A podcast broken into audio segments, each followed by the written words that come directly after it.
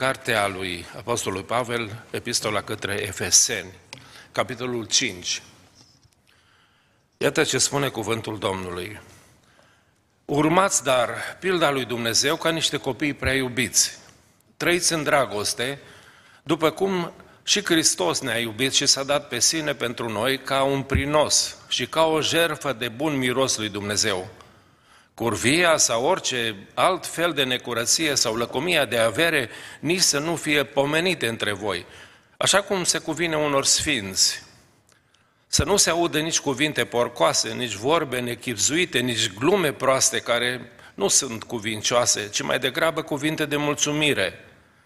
Căți știți bine că niciun curvar, niciun stricat, niciun lacom de avere care este un închinător la idoli, n-are parte de moștenirea împărăției lui Hristos și a lui Dumnezeu. Nimeni să nu vă înșele cu vorbe deșarte, căci din pricina acestor lucruri vine mânia lui Dumnezeu peste oamenii neascultători. Să nu vă întovărășiți, dar deloc cu ei. Odinioară erați în întuneric, dar acum sunteți lumină în Domnul. Umblați deci ca niște copii ai luminii. Căci rodul luminii stă în orice bunătate, în neprihănire și în adevăr. Amin. Să ocupăm locurile. La începutul acestui an am stat de vorbă cu păstorul nostru, cu fratele Alin, și am convenit să dedicăm luna asta, februarie, familiei. Este și sărbătoarea îndrăgostiților luna asta, nu? Uh, Valentine Day, uh, avem și o nuntă în această lună și este o uh, lună potrivită să ne focalizăm atenția asupra familiei și să avem câteva predici, câteva mesaje despre familie. Prin anii 79-80, uh, finlandezii au deschis o linie aeriană cu Oradea. Veneau la băi. Nordicii plini de frig, mai ales iarna, veneau la băile Felix. Foarte mulți frați de-ai noștri uh, credincioși, pentecostali, veneau la băile Felix în perioada aceea. Așa am cunoscut o serie de frați uh, pentecostali din Finlanda și cu unul dintre ei, un profesor de economie, Mikko Ketonen, avea și un nume ciudat pentru noi românii, ne-am împrietenit și am rămas prieteni pentru întreaga viață. Printre primele cadouri pe care mi le-au făcut oamenii aceștia a fost o carte. Întotdeauna am considerat că cele mai bune daruri pe care le-am primit în viață au fost cărți. Și uh, cartea aceasta se numea Familia creștină, a lui Larry Christensen. A fost printre primele cărți pe care eu le-am tradus în limba română. Din pricina finlandezilor am învățat limba engleză. M-am dus la școala populară de artă. La liceu, la facultate am învățat franceză și mai ales rusă, limba rusă. Acum dacă vin rușii, eu sunt pregătit. Uh, și atunci, pentru că uh, nu puteam comunica cu acești frați din Finlanda decât prin intermediul, uh, intermediul limbii engleze, m-am dus la școala populară de artă și am învățat limba engleză. Am devenit și traducătorul în uh, biserică, în, a fraților care predicau ce veneau din Finlanda. Dar cartea aceasta lui Larry Christensen, pe care mi-a adus-o Mikko Kettunen, a, fost, a produs o adevărată revoluție în viața mea de familie. Am tradus-o și nu numai că am tradus-o, am început să predic din ea și am început primele conferințe despre familie la Oradea, pe urmă am fost invitat la Arad, la Cluj, la Timișoara, în mai multe orașe am ținut conferințe despre familie inspirate din cartea aceasta a lui Larry Christensen. Mi-am dat seama că în Noul Testament avem destul de puține texte care se referă la viața de familie. Probabil apostolii considerau că creștinii de atunci știau să fie buni familiști și cred că au știut, pentru că au produs uh, oameni de nădejde în creștinismul primar. Întregul Vechi Testament, de altfel, avem din nou puține Uh, lecții speciale pentru familie, dar avem poveștile multor familii pe care Biblia ni le, dă, ni le redă în multe detalii. De foarte multe ori m-am întrebat de ce Dumnezeu a lăsat istoriile acestea, uneori cu foarte multe amănunte, despre viețile lui Avram, lui Isaac, lui Iacov, lui David mai ales, nu? De ce atâtea povești despre familie? Pentru că oamenii învață cel mai bine din istoriile altora. Și atunci Dumnezeu ne-a dat istoriile acestor oameni, acestor familii, din care să învățăm. David a fost un împărat extraordinar, a fost un credincios bun, devotat lui Dumnezeu, a fost un psalmist de neegalat, a fost un lider al neamului său, a fost împăratul soare, cum îl numește de fapt istoria lui Israel și, a, și astăzi. Spre sfârșitul vieții sale, a scris niște cuvinte absolut șocante. Găsiți în 2 Samuel, capitolul 23, începând de la versetul 3, aceste cuvinte. Cel ce împărățește între neamuri, cu dreptate, cel ce împărățește în frică de Dumnezeu, este ca lumina dimineții când răsare soarele, în dimineața fără nori, ca razele soarelui după ploaie, care fac să încolțească din pământ verdeața. Și ascultați acum, măcar că nu este așa casa mea înaintea lui Dumnezeu. Totuși, el a făcut, un, el a făcut cu mine un legământ veșnic, bine întărit în toate privințele și tare. Nu va face el oare să răsară din el, din acest legământ, tot ce este spre mântuirea și bucuria mea? Practic, la sfârșitul vieții sale, David spune, Doamne, trebuia să fiu un soare cu adevărat pentru neamul ăsta, dar familia mea nu a fost așa. Și dacă ne gândim la episodul cu Bathsheba, dacă ne gândim la conflictele dintre copiii lui David, unul omoară pe frate sau unul o violează pe soră sa, uh, unul se revoltă împotriva familiei, produce o răscoală în toată națiunea, nu a fost prea familie onorabilă, familia lui David, nu? N-a știut să se poarte David nici cu nevestele sale, a făcut, a făcut deosebire între ele. E bine, la sfârșitul vieții sale spune, Doamne, uitându-mă în urmă, îmi dau seama că familia mea nu s-a ridicat la standardele pretențiilor tale divine. Dar tu nu judeci oamenii după performanță, nu judeci familiile după performanțele lor, Judeci oamenii după planurile care tu le ai cu ei. Tu ai făcut un legământ cu mine. Și în baza acestui legământ, eu încă mai am nădejde. Tu vei face să răsară din acest legământ pe care l-ai făcut cu mine tot ce este spre mântuirea, mântuirea și bucuria mea. Fiecare dintre noi ne uităm la viața noastră de familie. Anul acesta împlinim 50 de ani împreună cu soția. Ne uităm în urmă la anii care au trecut și aproape nu ne vine să credem că, că au trecut așa de repede. Uh, ni se pare că am fost căsătoriți dintotdeauna. Partea de dinaintea căsătoriei am cam și uitat despre ea, că a existat.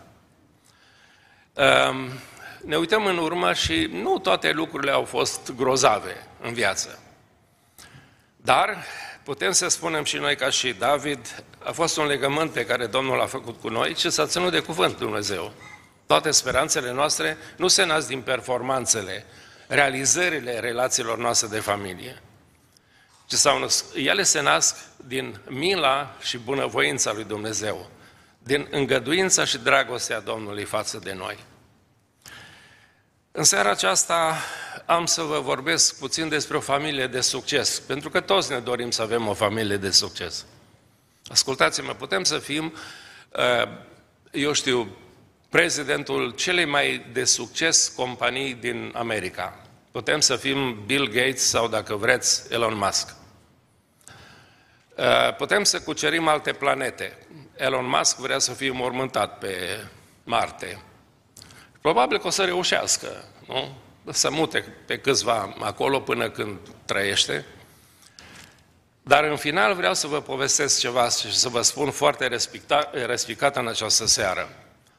Putem să cucerim alte planete, putem să fim cei mai bogați oameni de pe fața Pământului. Dacă eșuăm în propriile noastre familii, suntem niște falimente, niște eșecuri totale.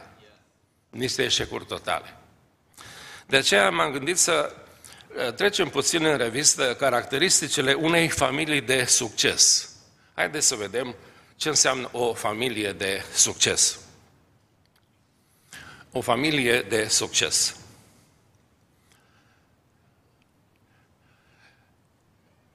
Iată, vreau să încep cu un verset, cu câteva versete din Genesa, capitolul 12, când Dumnezeu îl cheamă pe Avram.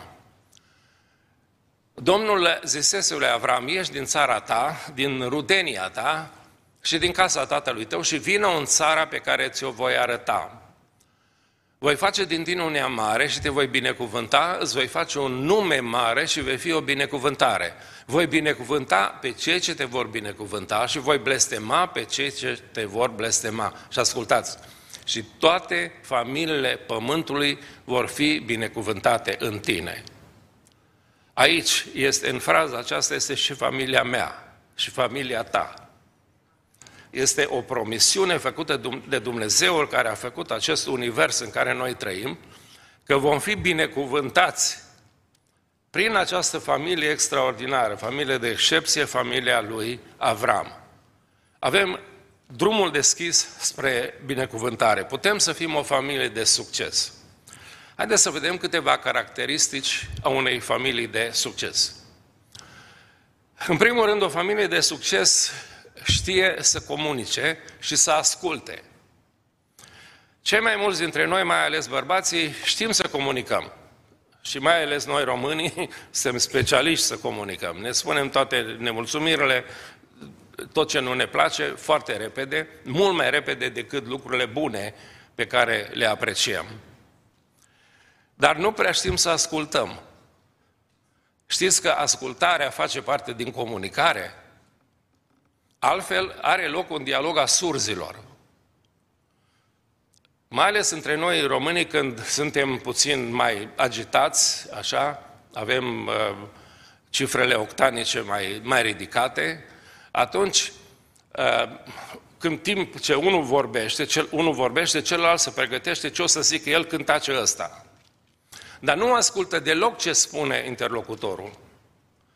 Și obiceiul ăsta îl ducem în, în casele noastre. Și întotdeauna lipsește comunicarea, mai ales cu copiii noștri. Comunicarea reală înseamnă și ascultare. Te-ai oprit să ascult ce zice ăsta mic sau ăsta e prost, nu știe, e mic, nu se pricepe la nimic, trebuie să tacă, să stea unde îl pun eu. Ascultați-i. Vă vor iubi mult mai mult. Ei sunt însetați să fie înțeleși decât să înțeleagă prea mult din ce spui tu. Ascultă, învață să asculți. Învață să asculți și ce spune soția ta.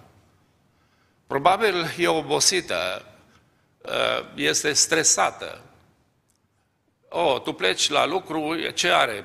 Nu are nimic de făcut. Să aibă grijă de copii, să facă mâncare, să facă curățenie, nu? Și să fie totul în ordine pe când vine împăratul acasă. nu e așa? Ascult-o. S-ar putea să îmbunătățești enorm relațiile în familia ta dacă știi să și asculți, nu numai să spui ce ai de spus. În al doilea rând, o familie de succes încurajează și sprijinesc membrii. Se încurajează reciproc. Găsiți și cuvinte de apreciere la Uh, activitățile celorlalți, la realizările celorlalți, mai ales a copiilor, nu? Eu aveam un uh, băiat, era foarte optimist, din, din natură, foarte optimist. Și l-am întrebat uh, într-o zi cum e, la școală era super, totul era fain, nemaipomenit. Și cel mai mare îi spune, băi, dar tu ai învățat ceva la școală, știi cât face 2 cu 2? Sigur că știu, zice, of course, of course I know, it's five. Five. Uite aici, doi, patru. Oh, I was close to it. I was close, nu era departe, era aproape de adevăr. Încurajați copiii, nu toți sunt optimiști. vin de la școală uh, bătuți de profesori, probabil de cuvintele lor, de atitudinile celor din jur, a colegilor lor, au nevoie de încurajare. Uh, cel mai mare nepot al nostru, pe care îl considerăm al patrulea copil al nostru, e la college acum, s-a dus la un college creștin. Suntem așa de bucuroși. Ori de câte ori vine la noi acasă, îi dau o carte și o citește. Deja mi-a trimis azi prin un text message cum a găsit niște aplicații practice la viața lui din primul capitol pe care îl citise din cartea asta. Este extraordinar. Îl încurajăm, totdeauna îi spun, I'm proud of you. Mă bucur că citești și aplici ceea ce înveți. Încurajați, încurajați pentru că oamenii au nevoie de încurajare. Sprijiniți pe cei care au nevoie de sprijinul vostru. În al treilea rând, eh, în familie, membrii se respectă reciproc. Respectați-vă soțul și soția, respectați-vă copiii, copiii respectați-vă părinții. E poruncă dumnezeiască să ne cinstim pe tatăl și pe mama noastră. Respectați-l. Ehm, studiez acum un cuvânt a Domnului din Filipeni, capitolul 4, versetul 8, unde Apostolul Pavel spune tot ce este vrednic de cinste, tot ce este vrednic de cinste, însuflețește-te. Știți că părinții noștri sunt vrednici de cinste? Nu că au multă școală, nu că cine știe ce mulți bani au sau au mare influență în societate. Sunt vrednici de cinste pentru că este mama și tata al tău, care, ființele care te-au adus pe lume. Fără ăștia tu n-ai exista astăzi. ok? Pentru asta le, ești dator să-i cinstești pe părinții tăi. Respectați-vă membrii familiei voastre. În al patrulea rând, să dezvoltă încredere reciprocă între cei doi, între soț și soție.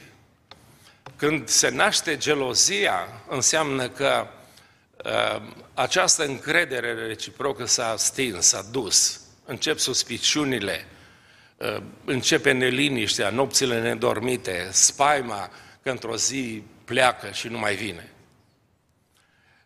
O familie de succes, apoi în al cincilea rând, își împart responsabilitățile casei între ei.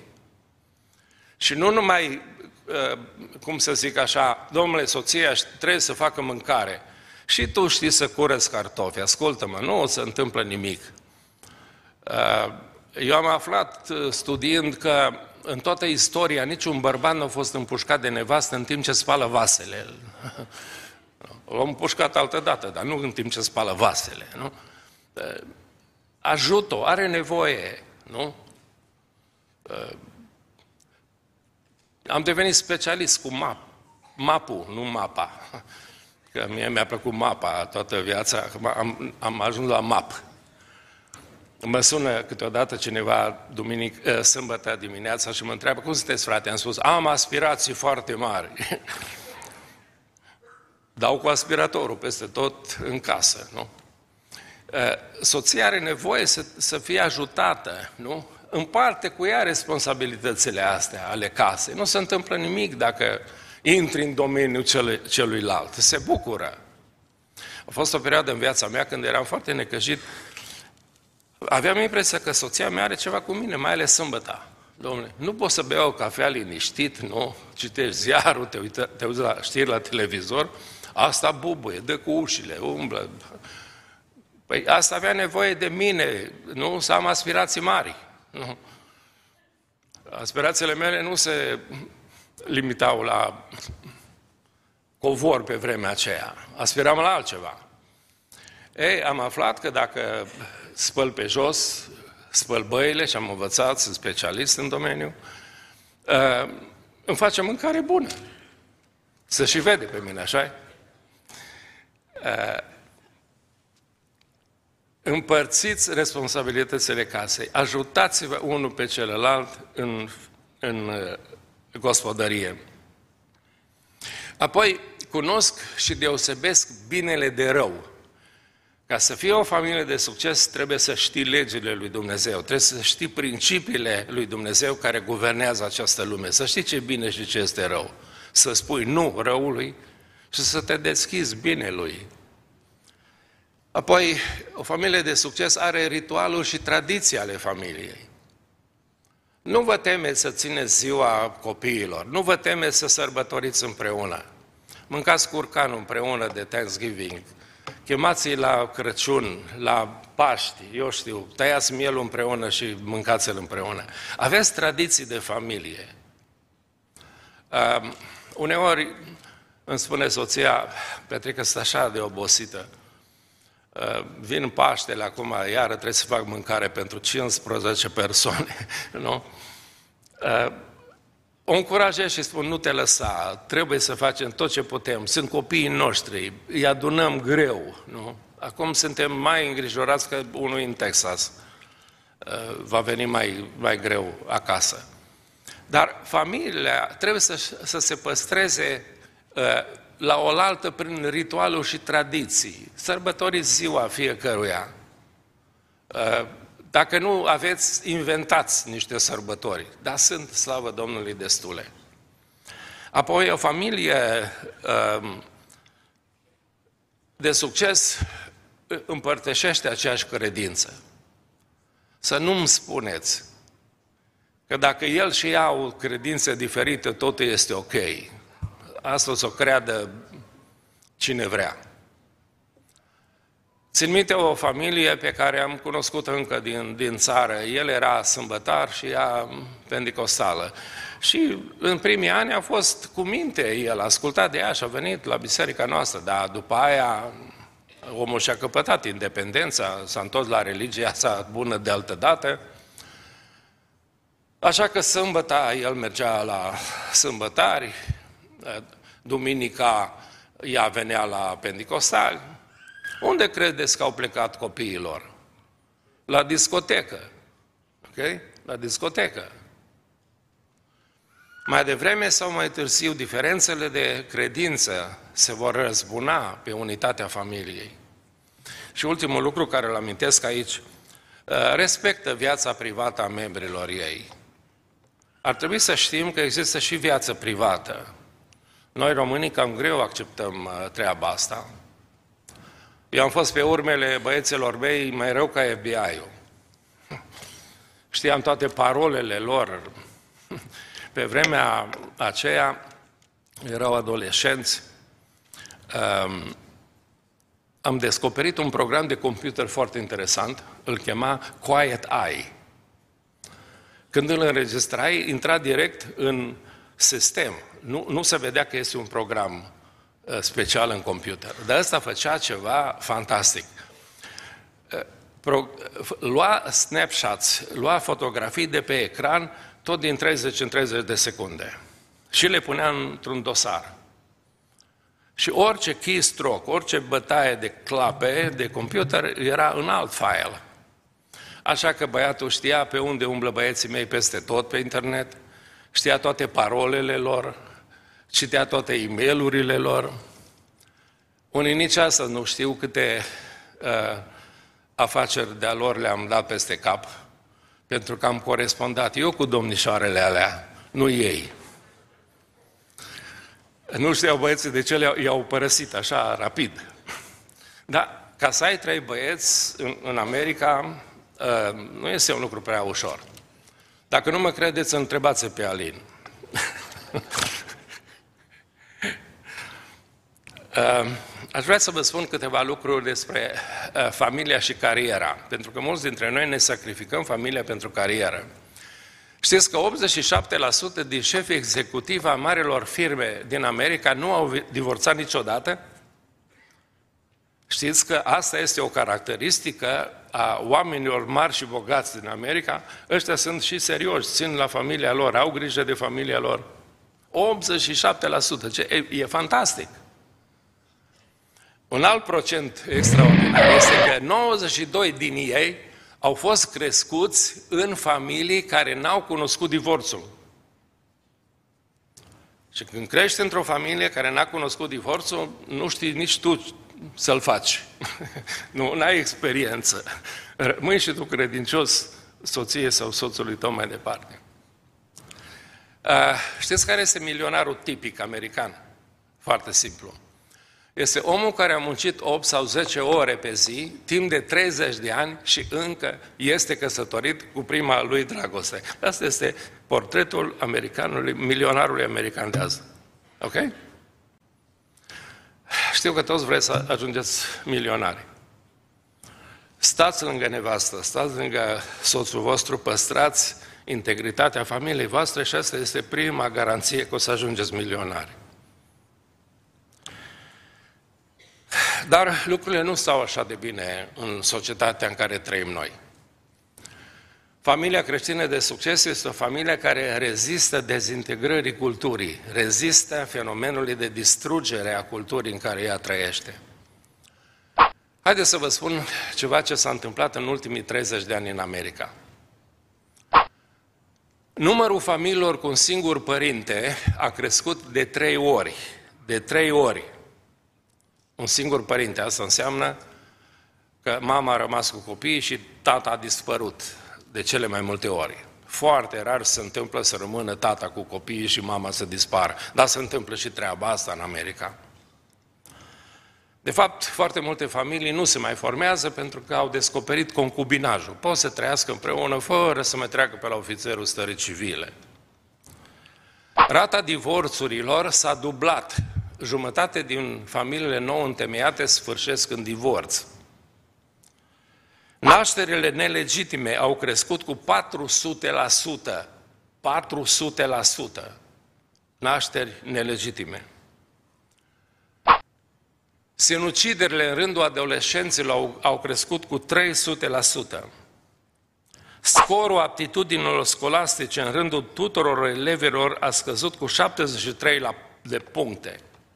Școlile Americii, care erau printre primele școli bune în lume, astăzi sunt la coadă, sunt jos de tot. Asta se întâmplă și în România. Este îngrozitor să afli că uh, aproape jumătate din cei care se duc la liceu nu-l termină sau nu iau bacalaureatul, că n-au, nu învață. Este îngrozitor ce se întâmplă în lumea educației de astăzi. Problema de sănătate numărul unu a femeii de astăzi din America este violența domestică. Nu le doare capul, nu le doare nimic, dar le bat bărbații sau concubinii cu care trăiesc și problema de sănătate numărul unu a femeii în America este că ea este bătută acasă de partenerii ei de viață. 4 milioane de femei sunt bătute în fiecare an de bărbații sau partenerilor în Statele Unite ale Americii. Noi trăim într-un paradis din ăsta local. Ehm, nu vedem foarte rar, vedem asemenea lucruri și dacă vedem ceva, luăm atitudine. Singura persoană în viața mea pe care eu am exclus-o definitiv din biserică era un bărbat care își bătea nevasta. O nevastă care a făcut 16 copii, o nevastă pe care o trimitea la lucru și el nu lucra, că el trebuie să aibă grijă de copii, domnule, nu? O nevastă pe care eu am găsit-o pe scările uh, casei în care locuiam, dormând pe scări, pentru că ăsta nu s-a trezit noaptea când a venit ea de la lucru noaptea să-i deschide ușa și era iarnă. Cum să nu exclus din biserică asemenea uh, indivizi? O bătea, când l-am dus la comitet să-l întrebăm de ce o batem, ne-a dus o groză de versete din Biblie, că nu iau pentru spinarea nebună, toate le, le știa. Okay? Toate le știa. 4 milioane de femei sunt bătute în fiecare an de bărbații și partenerilor. Este absolut o realitate îngrozitoare în care noi trăim. Unul din patru adolescenți din America contractează, contractează boli venerice înainte de a termina liceu. Fetelor. Eu am o nepoată care mi-a spus că trebuie să se caut un român să se căsătorească. Dar am zis, de ce? Da, voi plecați la americani. Nu, nu, nu. Știi aia de ce. Fetelor, ați plecat cu avionul dacă ați auzit că avion, din, din uh, patru avioane, unul pică? Hm? Ați, ați umblat cu avioanele alea? Deloc. M-aș duce pe jos, unde, unde ar trebui să merg. Aveți șanse extraordinare să vă căsătoriți cu unul din ăsta. Dacă nu deschideți ochii bine și nu vă întoarceți la Dumnezeu și nu trăiți o viață sfântă. Ascultați-mă bine. Um, haideți să vă spun ce se întâmplă în școlile americane. De fapt, mulți dintre voi sunteți tineri și știți exact. Dar iată ce se întâmpla în 1940. Elevii vorbeau neîntrebați, mâncau, mestecau gumă de mestecat în, în clasă, aveau gumă, um, făceau gălăgie în clasă și pe coridoare, alergau pe, cor, pe coridorul școlii, nu respectau statul la rând, domnule, nu stăteau la coadă. Me, nici nouă nu ne-a plăcut. Uh, nu purtau uniforme, veneau fără uniforme la școală. Mai câtă o răsnicie, vă dați seama. Ei, hai să vă ce se întâmplă astăzi. Făceau murdărie pe jos, aruncau hârtii, cine știe, în clasă. Haideți să vă spun ce se întâmplă azi. Uitați. Abuz de droguri în liceele noastre. De ce credeți că stă poliția la intrare la high school? Să nu intre băieții cu arme, cu droguri și cu alte lucruri care distrug viețile altora. Abuz de alcool, copii din flori, sinucideri, viol, banditism, jaf și furt, asalt, atacuri și ucideri. Astea sunt în școlile americane de azi. Okay? Ia uitați, comparați cele două. Unde am ajuns? Um, timpul a trecut așa de repede, dar aș vrea să, vă, să închei, pentru că aveam uh, de gând să trecem, probabil o facem altă, altă dată, prin fenomenul acesta al dezintegrării culturii în care noi trăim. Uh, vreau să vă spun că în lumea în care noi trăim, nu numai în școli, dar peste tot se promovează această ideologie care se numește woke movement, mișcarea de trezire, zic ei, de trezire, woke. Uh, ce spune mișcarea asta? Ei spun, lumea în care noi trăim nu este corectă deloc. Este totul uh, upside down, totul peste cap. Trebuie să demolăm tot ce există ca să construim o lume nouă. Primii dușmani pe care trebuie să-i demolăm, obstacole pe care trebuie să le demolăm în societatea aceasta coruptă în care suntem, dominată de rasism, de inegalitate socială, de exploatare, de tot ce vreți, prima, uh, primul dușman, numărul unu, care trebuie să-l dăm deoparte, este familia. Familia. De aceea, astăzi, prin mișcările acestea de promovare a homosexualilor, a transgendismului, um, se urmărește destrămarea totală a familiei și mai ales a familiei creștine. A doua instituție care este pe listă este biserica. Pentru că prima instituție care Dumnezeu a făcut-o pe fața pământului este familia. A doua este biserica. Suntem ținta atacurilor fără precedent în istorie acestei mișcări care prinde uh, viteze pe zi ce trece tot mai mult. Să-i mulțumim lui Dumnezeu că suntem în America, pentru că forțele care se opun acestei mișcări sunt extraordinar de mari și de puternice. Încă un creștinism uh, viguros stă în calea acestei filozofii. Încă sunt guvernatori și oameni politici care stau în calea acestei filozofii distrugătoare. Dar asta nu se întâmplă în Europa. Îi aud pe cei din Europa, pe frazi de-ai noștri care sunt membri în Consiliul European și ne povestesc cum lege după lege, intervenție a Uniunii Europene peste intervenție, promovează aceste ideologii absolut îngrozitoare. Ele ne spun că trebuie desfințat tot ce există în această lume. Uh, cine a dus ideea asta că există bărbați și femei este un retrograd, nu este adevărat. Sexul este un construct social, este ceea ce am decis eu despre mine.